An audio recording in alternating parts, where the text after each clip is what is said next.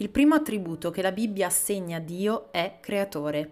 In principio Dio creò e lo fece con la parola, chiamando all'esistenza le stelle, il cielo, gli oceani, gli animali e persino l'uomo. Non solo, chiese ad ogni essere vivente di riprodursi, riempire la terra e renderla soggetta. Questo è stato il suo primo invito esplicito all'umanità di creare qualcosa di nuovo. Tutto ciò che fai ogni giorno è finalizzato ad uno scopo, ad un obiettivo e dunque a creare.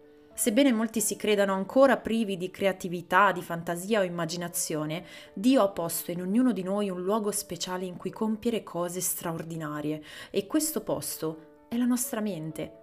Purtroppo molti hanno sepolto tutto questo sotto un cumulo di quotidianità e superficialità. La creatività è un'abilità che va allenata e tutto parte dallo sguardo interiore ed esteriore. Uno sguardo che si fa carne, che si fa desiderio e si realizza in un progetto. Uno sguardo capace di cogliere e di cambiare le cose che sono e renderle diverse, straordinarie ed innovative. Tutto questo passa attraverso una domanda. Chi sei tu?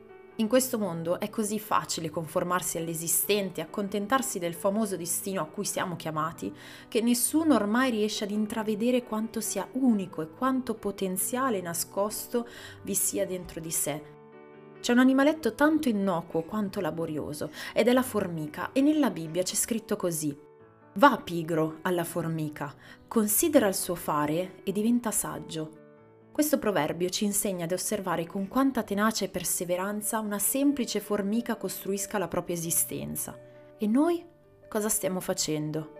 Siamo diventati tanto pigri da accettare quello che questo mondo oggi ci sta offrendo? E dove si trova la saggezza in tutto questo? Dove si trova la creatività?